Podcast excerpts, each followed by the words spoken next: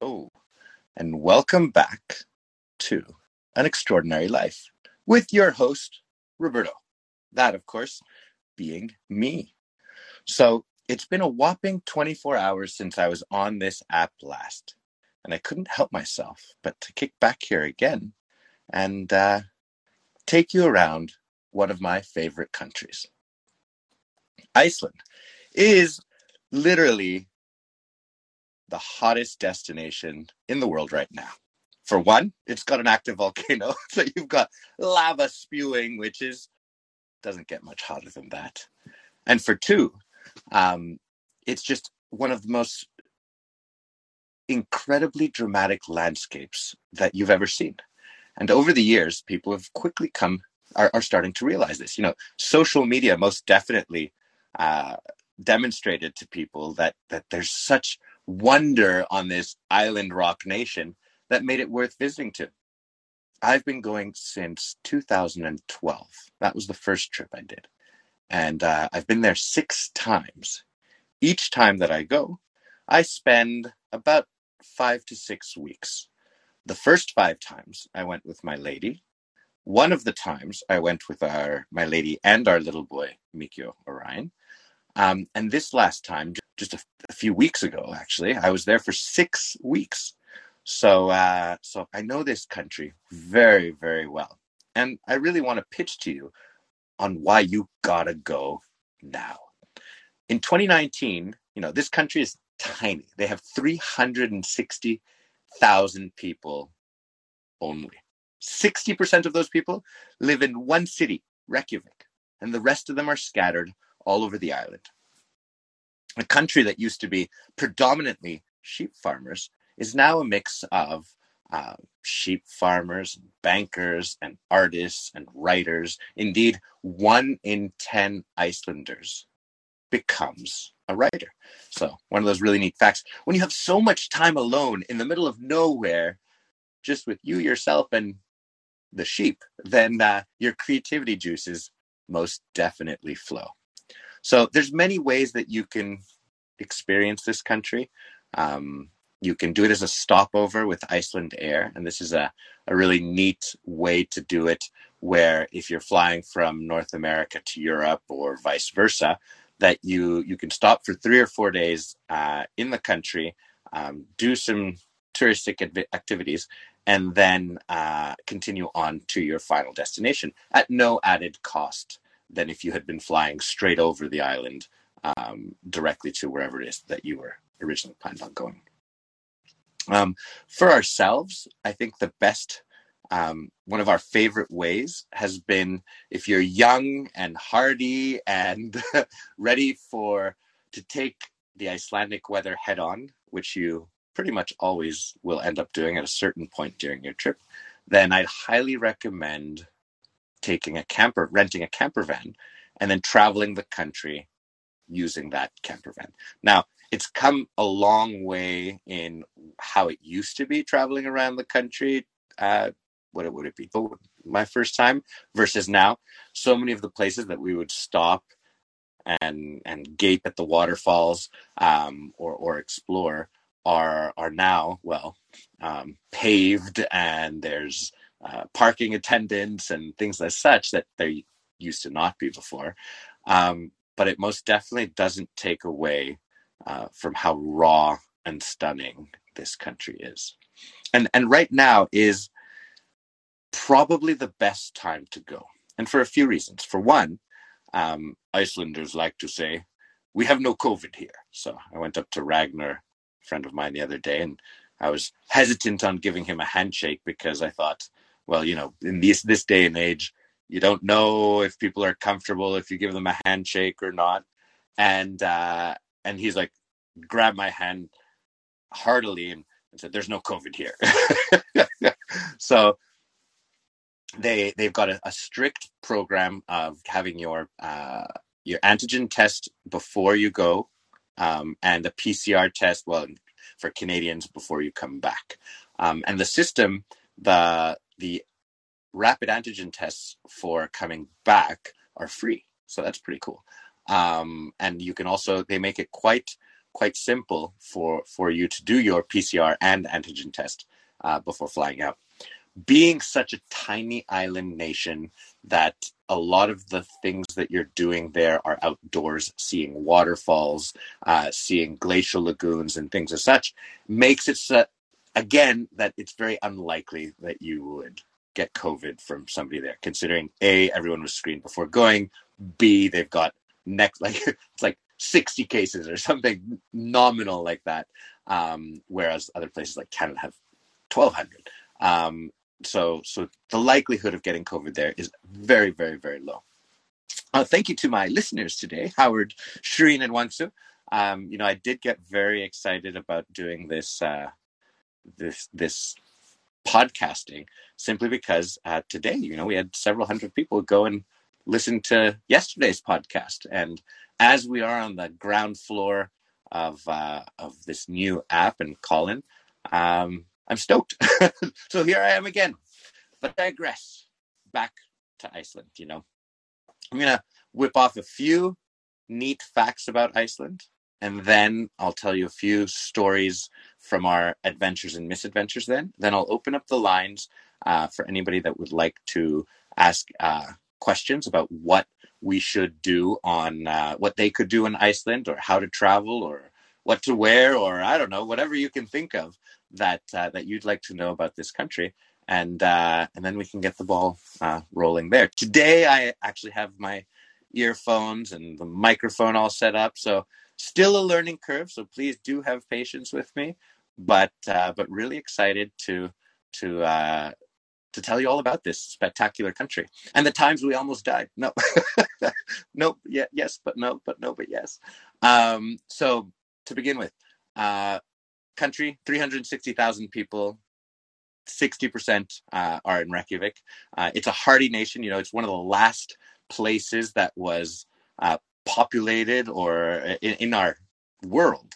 Um, only 1,100 years ago, I think uh, Vikings stumbled upon it.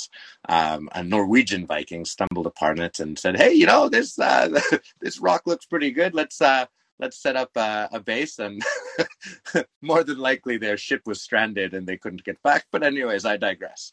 Um, they've got uh, a really, really uh, neat and unique culture that that I think comes from being an island rock nation. Because when you're in the middle of nowhere, in the middle of the North uh, Atlantic Ocean, and um, basically no contact to the rest of the world, then then your creative juices and and your um, ability to to see things in a just a, I guess a very different way that requires isolation and desolation um, get get really moved. And and for this reason you've got so many artists that come from this country um, that are that are quite quite uh, impressive. Um, Bjork being one, uh, and then and then lots of writers. And and you know I've even uh, jumped into a lot of their their stories uh, just with with a fervor because they they're so unique and different and interesting, but representative of of a place where you don't got much to do. All right, so so um, a little bit more about the country, um, and then I'll I'll jump into some of our harrowing stories. So harrowing, yes, yes, they were harrowing. So the number one danger in Iceland is the weather. Um, Icelanders love to talk about the weather. You know, it's it's it's almost cliche. Um, but the fact is that um, from summer to winter, uh, you only have like a 10 degree uh, difference sometimes. Um, you don't know if in July you'll have snowstorms or if in October you'll have sunny days. It's really a very fickle uh, wind system. So much so that uh, there's postcards everywhere that show a picture of an Icelandic. So you imagine you're looking at two flagpoles, each of them 50 meters away from each other, and one flagpole. The, the flag is pointing in one direction, and on the other one, it's going in the opposite direction. So the wind systems are so wild, fickle, um, and and almost they take up this microsystem that uh, that the weather you never know within. You know, they also have a saying that says you don't like the weather, wait five minutes because it changes so quickly and so drastically. They've got signs up on the side of the highways that are telling you uh, wind speeds per area as well as temperatures because they they they're dangerous and and the roads are are single lane uh, highway uh, with no shoulder um, and when you've got 135 kilometer an hour winds whipping against your car it's very easy to go off the road so so in those cases as i know you drive smack in the middle of the road because also it's not a country that has that many people so often you can drive uh, smack in the middle of the road um, but um, but there's a few things that tend to um, not wipe out tourists, but uh, somewhat so. Um, the first and the most dangerous one, most definitely, is the wind, because the wind tends to push over uh, a lot of cars. It literally lifts up up rocks sometimes and smashes windows of those cars. And a lot of people are simply not accustomed to driving in uh, harrowing weather like the one that that Iceland frequently offers uphandedly. Um, then another thing, uh, I think the second thing that most tends to wipe out a or kill tourists is um, is the waves and the rip current because a lot of the beaches um, like Reynisfjara is, is this beautiful black sand beach with unique um, stones coming up from the beach and whatnot. But but as you, you are taking pictures and you're turned around uh, sometimes there's an, a rogue wave that comes up and the riptide is so strong that it just takes the uh, person very quickly out to sea before anybody uh, could do anything because it you it kicks out the footing under you and and just the current is is ferocious. So um, so that's another thing to be to be wary of there. But it is a landscape of drama. I think you've seen it in Game of Thrones and Vikings and all such shows. Um, I, have you know, I've many of these movies or uh, Walter Mitty, I think, was another one.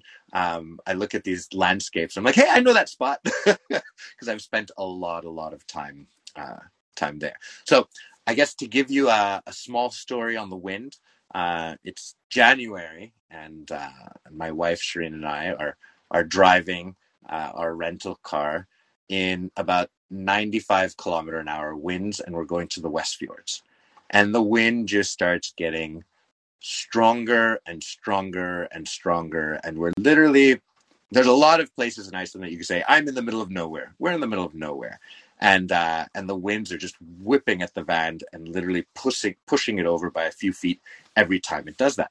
So uh, so we're bare knuckled, you know, holding onto the steering wheel for dear life, trying that the roads are icy as hell. Um, icy as hell. Does that work? are extremely icy, black ice, and they're a little bit inclined, and that's made so that they shed water down to the sides. But what that also does is if the wind hits you um, from the side and you're on the incline on whatever side of the road, um, then it's much easier to push you on black ice. Um, and so we're grabbing with the edge of the tires what little gravel is just on the side of the road um, and and just terrified to be honest. Um, and then uh, we're going about ten kilometers an hour, and it, excuse me. Eventually, we reach a point where where it's just it's too much. It's too scary. And, and excuse me, being an explorer, I'm I'm habituated to having the right gear to just say, okay, we got to stop and reset.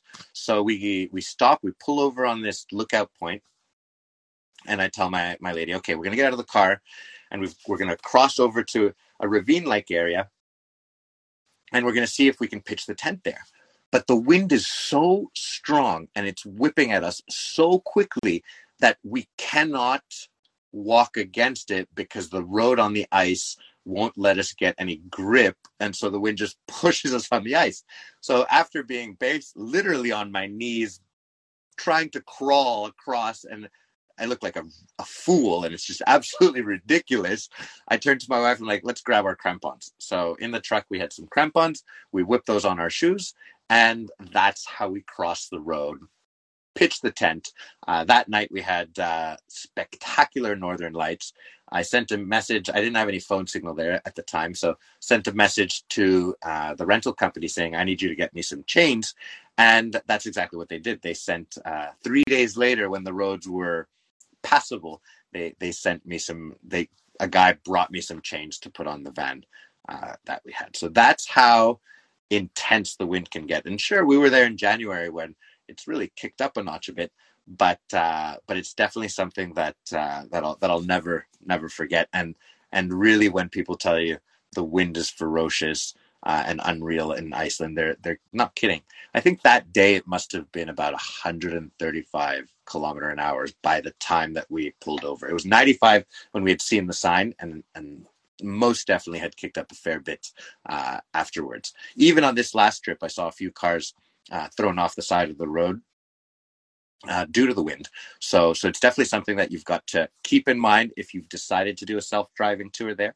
Um, I'll de- de- also add in there that I'm guiding trips to to Iceland as well, and our next one is April uh, 16 to the 23rd. So, if you're keen or have any interest in that, do let me know. Um, but uh, but it's a country that even with all this harrowing weather, um, shows you uh, a landscape that's just so pure and raw um, that it leaves you in awe. And uh, whether it be uh, spectacular waterfalls, uh, glacial lagoons, uh, whale watching, um, snorkeling the tectonic divide, which is some known to be some of the clearest water in the world. Um, there's just so many different things to do, and and you'll be quite impressed that they're they're quite quite uh, good at cooking because um, well I don't know the because, but I perhaps because there's not much else to do. they're not going to like me these Icelanders. Um, but but they're really good at it, and in particular lamb because uh, they have got lots and lots of of sheep on the island, and uh, and the reason is that basically it's the only thing that can be farmed. Um, farmed as in, I guess, culled would be the right word. Um, but definitely uh, a country that uh, that leaves you in awe. So, what are the spots to hit up if you're you're heading over to Iceland? So, a lot of people uh, tell me, "Oh, I want to see the Northern Lights," and sure, in this last trip that I was there, six weeks, I saw them on about eight different nights. But because it's an island in the middle of the Atlantic, it's covered in clouds. In my opinion, 90% of the time, you cannot see the sky. It is just the nature of being a rock in the middle of the ocean. That being said, if you do get clear skies, then you'll find yourself looking up at some spectacular dancing, prancing um, aurora borealis. And now, for those that don't know what the aurora borealis is, it's uh, basically whenever the the sun um, has explosions on it on the surface of the sun, which it has all the time, and which is frequently sending out these solar winds. When those charged particles hit our atmosphere, um, they interact with each other, and in this interaction, uh, it creates the colors we see in the sky. Now, not a lot of people know that that uh, strong enough solar winds or aurora borealis are actually terrible for our satellites and and and uh, gadgets um, that that we use. Uh, but they do need to to reach a much higher level to really wipe out uh, our satellites as we know they can. And my favorite northern lights are definitely the pink ones. Um, and how can you find pink ones versus green ones? Well, that just comes down to the angle at which the solar winds are hitting our atmosphere and if they're uh, interacting with particles at different levels uh, of height, then those different particles create different colors. Uh, but the most common one that you'll see is uh, is definitely green uh, northern lights. Um, tourism, you know, I've been to what was it, 45 countries or so, um, and this is one that I go back to time and time again. And uh, one of the particular reasons is obviously this whole spectacular, dramatic land- landscape. And as a photographer and videographer, um, it's it's it's the perfect place for, for me to shoot. Um, but to give you a glimpse, you know, in 2019, this small country of 360,000 uh, people saw 2 million visitors. Um, and obviously, during the pandemic, it got cut to 500,000 in in 2020. So all this to say that that right now, where where it's difficult to find places in the world that are safe to travel to with COVID nineteen, and that you'll be able to get back to your country, and that that you're not concerned about over there, and they've got healthy food and and hand sanitizing everywhere and all that. It, it's definitely one of the prime spots that I would recommend uh, to go to right now. Um, you know, you could do it in many different ways. You could do the self-driving, which is basically you rent a car and then you go to different hotels um, on an itinerary, um, or you could do the camper van where you're just traveling around the country. A lot of people like to do the ring road, and the ring road is a road that, that goes all around the entire country. And a lot of people ask me, you know, I've got five or six days to to be there. Do you think I should do the ring road?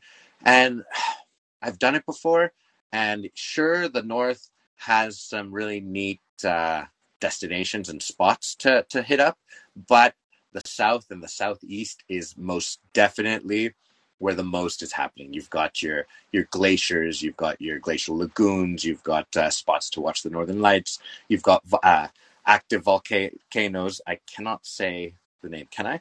Um, Geldingadalur volcano, which is the one that we've been seeing erupt. While I was there recently on this trip, excuse me, while I was there recently on this trip, it uh, it did not spew any new lava, but I did go up close to the hardened lava, and, and it's it's something to see when land is being formed. You know, it's it's something quite quite uh, quite quite impressive. Um, let's see now. So I I think that it's important to to use this app um, to to really interact with you guys. So this is going to be the first time that I'm going to open up the lines um, to uh, to you guys. And uh, well, I tried yesterday, but to no avail because I had only one input and the microphone was there versus having an input that gives me the microphone and the earphones. Um, so right now I'm I've got the microphones and the earphones. I'm going to go over here.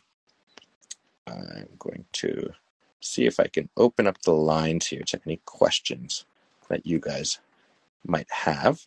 Oh, I've got a color there. A very Nice lady. Let's see now. Um, welcome, Shireen. Um, welcome to the shore show. Um, Microphone. hello, Oh, hello. Hello. Hey, Hi, how are you? I'm good. I, I I enjoy listening to your stories, but I wanted to, I- you know, we both know I hope how. you you're my wife. Yeah, I'm here. It's me. It's Shireen, and I'm here with Ariella. She says hi. But Oh, we would like you to share. You know, Iceland has pretty crazy weather. It can rain and snow and be sunny all in five minutes. So, um, what do you? How do you recommend we should dress? And what are what is the main? All the items we need to be comfortable, warm, and be outside all day. Ah, well, very good question, and uh, I will go on that. Well, thanks for calling in, love, and uh, let me answer I that. hang up now, Yeah, I think so. Yeah, I Yeah. think you can hang up, and then I'll I'll continue on Cool. that. All right. Uh, okay, so there we go. Well, thank you, love. I call her love. So, um, and and it's definitely a great question, simply because the weather there is, for lack of a better word, absolutely terrible. Um, you you get anywhere from 50 kilometer hour winds on a normal day up to like 135 kilometer an hour winds. And what the wind does there is it wicks off all the heat from your body um, so that your body doesn't really have an opportunity to heat itself up. So I'm an avid, avid believer in wearing merino wool base layers, and Icelanders are too, because uh, the only animal that can really live on their, well, one of the only animals that can live on their their rock nation uh, is the sheep and wool. So, uh, so my recommendation is bring uh, top base layer, uh, merino wool, bottom base layer, merino wool, underwear, merino wool, socks, merino wool, um, and then that's your bottom layer. Okay. Iceland's also a very wet country. The wind, uh, when combined with the rain, is one of the few places in the world that you will be hit by the the rain horizontally, vertically, from every direction. Um, it- it's almost like the wind and rain dance together to soak you as quickly as possible. So one of the neat properties about merino wool is that when wet, it keeps you warm. And that's really important in a country like this one. So I started with the base layers. Uh, when it comes to the boots, if you're going to be planning on wading into rivers, uh, so that you if you're a photographer, for example, and you want to take beautiful shots of this landscape and the lakes and whatnot, definitely bring uh, what some people call duck boots or wellies. Could you grab my wellies, please? And uh, and, and and that type of boot because that allows you to to cross a lot of these little rivers to to check if the car can cross the river because it's always good to to wade into the river and see how deep it is before you try and cross with a car. There are lots of places like this, particularly in the interior, when you where you hit this type of scenario. Then, uh, then for your mid layers, I'll usually go uh, with a down uh, mid layer uh, as well as some merino um, glo- um, thin thin gloves, um, and then on top of that, you'll want a very hard shell that has a very high rating when it comes to when will the jacket leak. So uh, the harder shells will keep more water out than the thinner shells because after a certain quantity of water is hitting a thinner shell uh, for too frequently or too long, then it's no longer a waterproof jacket. So a really great shell. And finally, um, a really great down jacket. Like I kid you not that you, you can go on my Instagram and you can see that the majority of my pictures, I am wearing uh, a Himalayan uh, rated mountaineering jacket because the wind is so strong and so constant that um, that it's really the only thing that keeps me warm when I'm trudging around uh, taking pictures and, and, and videos. So nice big big jacket. Um, the toque that I always wear, actually, if you go in any of my Instagram or Facebook photos and videos uh, is actually an Icelandic brand. It's called Varma, V A R M A, and I've been wearing their toques for going on 10 years now um, because they're made of uh, Icelandic wool. And when they get soaked, they're still warm. And, and I, I, they're expensive. I think they're like, I'm not sponsored by them. They're expensive. They're like 60 bucks a toque. Um, but they're worth every penny. On on this last trip, um, my mom even was wearing one. Oh, I've got a collar. Let me take uh, the next caller here, uh, Charlie. Let's see here. Hello, hello. Hi, Roberto. Hi, Charlie. How are you? I'm good. I've enjoyed enjoyed uh, you sharing your experience in Iceland. Oh, thank you. Appreciate that. Um, I'm curious what place Iceland, uh, what place you've you've adventured in before um, Iceland is most similar to? Hmm, good question. Um, all right, it's such a unique uh, destination that I guess the most, uh, the closest would be something like Baffin Island, perhaps, or Torngat Mountains, which is northern northern Labrador. Um, and and I think on the coast of of Newfoundland as well, and Labrador in Canada, uh, would be the most uh, similar when it comes to ferocious wind and waves and cold water. But I guess also going down to Tierra del Fuego, which is in Argentina, uh, near Ushuaia, there's a lot of areas there that I found uh, very similar. But because they have almost no trees in Iceland, it's even the most barren of landscapes in other countries and destinations that I've been to barely compare because they at least have some trees. In Iceland, they say um, if you're lost in a forest, stand up because the trees are so tiny and they can't get a root system going down enough. Um, so uh, I, I, guess I would say the closest would be Baffin Island, Torngat Mountains that gave me the the most similar feeling, um, and and a, a, bit of Ushuaia uh, as well. Although you know when I went to Antarctica, um, the the feeling that you get from the glaciers there it, it's all quite similar to to Iceland as well. And did you have much interaction with uh, with native Icelanders or or uh, any locals? Oh yes, yes, most definitely. Um, so over the years that we've been going there, we've we've made lots of friends. We've been sponsored by a lot of different companies, whether it be camper van uh, rentals or activity rentals, and and uh, we often we've we've made a lot of friends there uh, and they have a very peculiar humor. So an Icelander, uh, they they don't have please in their language because it's such a, a country where you get to the point, the weather is crappy, you've got things to do, you got the sheep to bring in, whatever it may be. And so they're very direct and to the point and very literal in everything that they say.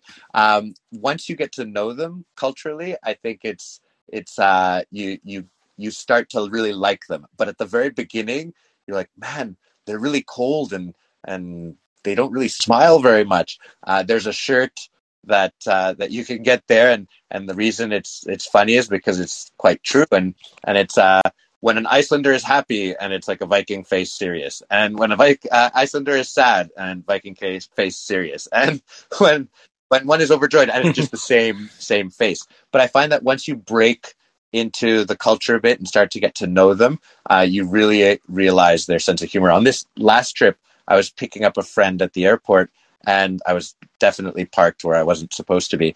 Um, and uh, a taxi driver comes up and says, "Hey, you, uh, get out! You're in the wrong spot. Get out of here! Uh, no, wait, wait! I'm going to to send you a ticket, and I'm telling the police and this and that." Like I'm, you know, the apologetic apologetic Canadian that's like, "Oh, so sorry, so sorry, so sorry," and he's Oh, I was just kidding. Yeah.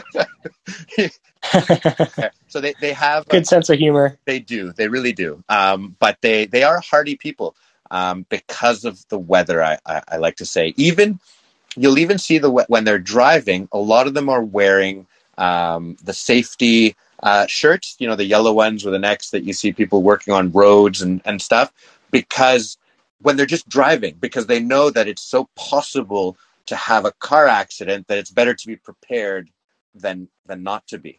And uh, their service for rescuing people in the country is a volunteer service that uh, basically local Icelanders go out and rescue people from the ditch and from the car that rolled over or the tourist that got stuck in the highlands because he and he couldn't get out. Um, but with tourism, they've been just overwhelmed because tourists are not expectant or prepared for the type of weather that they get. I hope I answered that. yeah, yeah. Yeah, you did. That was that was uh, provides good good inf- intel on uh, on the locals. So that's always something something that yeah. I, I find interesting is just how, what are the people like that that live in the, in those places. So I appreciate that. Yeah, and they're very creative. I have to say they are. You know, when they the music they come up with, the books when you're reading them, you you really see that I think a landscape that's so barren has made a culture of expanding your mind. If that works. Mm-hmm. Cool. Well, yeah. thank you. I'm going to drop out of the caller caller queue here. Yeah. Cheers. Cheers, Charlie. Thanks. You too. Have a good one. Oh, hello, Heather. Hello, Sean, Paulina, Howard, Wangsu. I'm really enjoying this. I, I want to tell the story of um, of one of the last adventures that we did on this six weeks there. I went with my buddy Mariano, and um, well, parenthesis, parenthesis. Uh, he's like, we've got to find some kayaks, and we're gonna go kayak on the Glacier Lagoon. And I'm like, uh, you know, realistically, to find a window where the weather isn't horrific, to be out on the water is super dangerous if you're not well prepared we're very well prepared when it comes to uh, water athletes. Uh, I've got dry suits and I've got uh, life jackets, and most importantly of all, the know-how of when to pull the plug, when to try and head to shore, etc. This is this is what I do. I'm an expeditioner. But my friend said, you know, let's do this, and I was like, you know what, the the probability that we're going to hit a window that's nice enough to go paddling on Jökulsárlón Lagoon is unlikely. But I said, why not?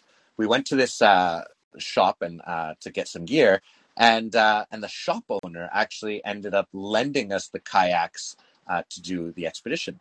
And when we went to pick up the kayaks at his house, um, we were just finishing up tying everything, and he's just like, in a really funny way, he's like, "This is where my responsibility ends." All this to say is that you he, he was implying from here on in, whatever danger you get yourself into with those boats is your problem, because it is very frequent in Iceland that uh, that people get in big trouble due to the weather. And if you're looking for it in a way, um, with our dry suits, I could have about five minutes, fifteen minutes in the. If I'm near the shore, I could have sure I could dance around and prance around swimming in the water for 10, 15 minutes. Hands are out of the water and, and there's no panic. You know, shore's right there. You get chilled. You just uh, swim over. But we're paddling hundreds of meters um, from shore. So, so we would have in that scenario, your hands start to gnarl. Um, they get way too cold. So, so it can be quite, quite dangerous. Anyways, we said, let's do it. So we, we got to Jökulsárlón Lagoon. We grabbed our boats. We filled the dry bags with our equipment, tents, sleeping bags, all that jazz. And off we headed in the middle of the night. Now, an Icelander would be like, that's just stupid.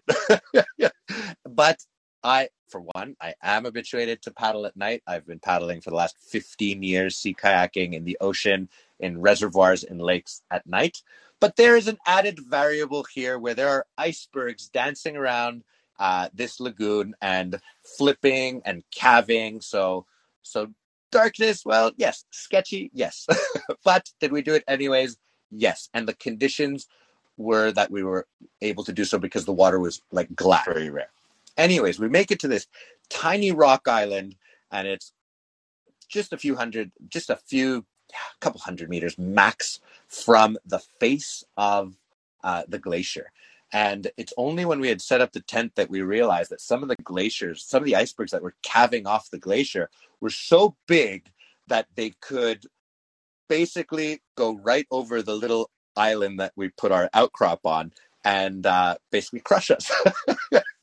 so, so this was on our mind when we decided to pitch the tent at the very highest point, which is really not that high, of this mound island in the in front of of the glacier. Of course, the conditions quickly changed, and it went from zero um, kilometer an hour winds to I'd say about sixty five kilometer per hour winds, and with a fabric tent. the the poles were bent to my face. So my buddy Mariano's on the right side where the wind was hitting, and the tent was bent so much over that it basically covered his entire body until the wall just comes straight to my face. And here I am being, you know, I'm a guy that knows, okay, if if the tent tears, we're going to be in a pretty annoying and harrowing situation where we won't have any shelter. So we've got to be ready to jump into our dry suits, have our boots on, have everything ready so that we're not uh, getting hypothermic just by the wind licking off any heat from our bodies. Um, and so in my sleeping bag, I'm putting on my long johns and I'm pulling on my shirts and I'm putting on my gloves. And Mariano next to me, he's like, I'm like, seriously, dude, here we are in this situation with wild winds and you're snoring. but that's his character, super chill guy. Um, and the winds, I basically just sat there or lay there in my sleeping bag, just waiting for dawn to appear. And at night, everything seems so much worse. And I was just waiting for the tent poles to snap so that we could start the whole process of making sure that the tent doesn't rip entirely and grabbing our gear and putting it into dry bags and all of that. And meanwhile, my buddy's just like sleeping as happy as could be. Um, and in the morning, the you know the the winds uh, started to die down. We had seen one of the neat things with Iceland right now is that they've got phone signal everywhere. So uh, so so it started to to die down, and uh, on through through my phone, I was able to tell that by by noon the wind should be calming down, and it actually it did. It went straight down to zero, and we had one of the most spectacular paddling experiences that uh, that I've ever had because we were able to in the middle of a bright bluebird day, paddle around these wondrous icebergs that are calving and moving and and rolling over. Um, and uh, yeah, it's something definitely I'll never forget. And even on such a bluebird day, halfway back, my feet were absolutely frozen in my dry suit, and that's one of the things that you have to be conscious of uh, as an expeditioner that to know when to call it quits. And my buddy was like, "Oh no, let's go shoot a little bit more and let's go around that iceberg and this." And I said, "You know what? I'm not feeling it right now. My feet are super super cold. So let's head to shore, uh, start a fire, and uh, and get all warmed up."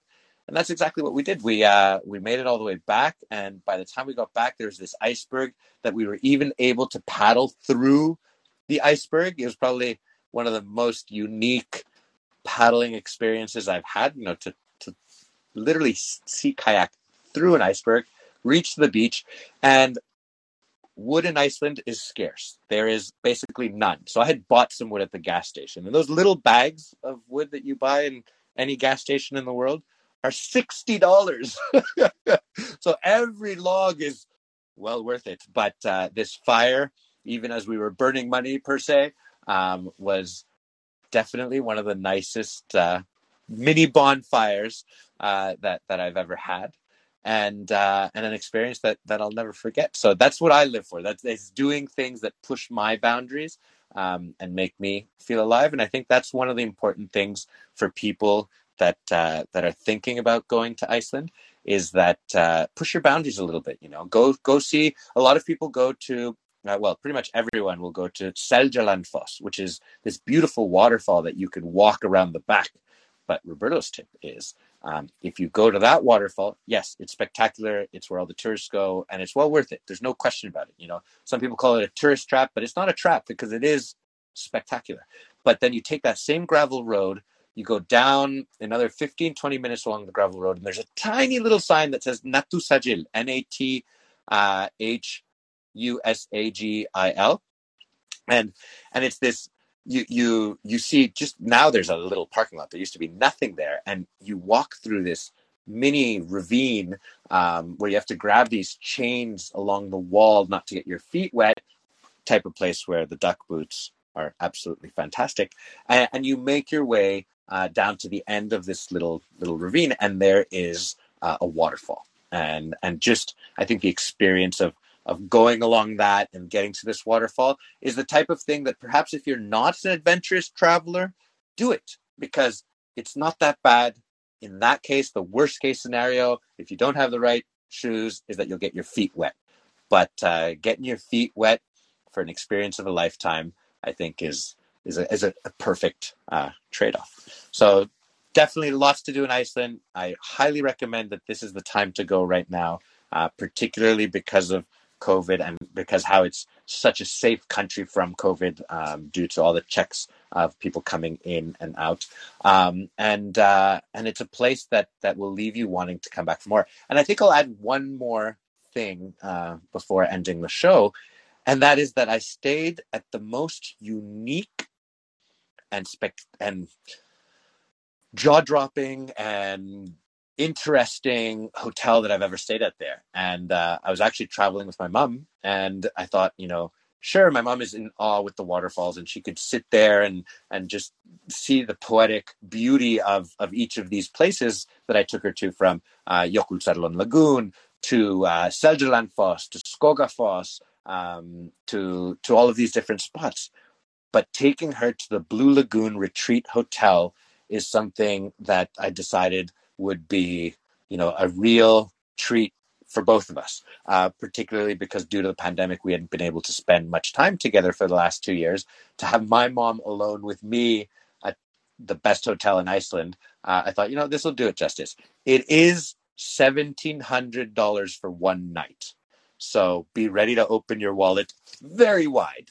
But it's a hotel that's literally the your room looks out to the blue lagoon um, you can swim in the Blue Lagoon, and it has its own private section of the Blue Lagoon. Whereas um, the regular Blue Lagoon, you have all the public, the public people that go there. But this one, you've got a spa, and you've got all these uh, different silica that you can put on your skin. And what makes the Blue Lagoon so unique, and why it's become uh, world renowned, is that the silica that's in the water is supposed to be extremely good for your skin. And this water is actually the wastewater from their geothermal energy that they create. Um, and then they found out that it has all these all these properties. But this hotel is special, and and uh, like I told my dad, and like I've told many friends, if you go to Iceland just to stay there one night, it's worth it. But you won't because there are waterfalls to see, glaciers to hike, uh, glacial caves to explore volcanoes to feel the heat emanating from, deep caves to go down, northern lights to dance across the sky, and a people that, even though they may seem a tad serious, are some of the best jokers around. Thanks a lot, everyone, for listening to my reasons on why you should go to Iceland now. Expeditioner out. See you next time.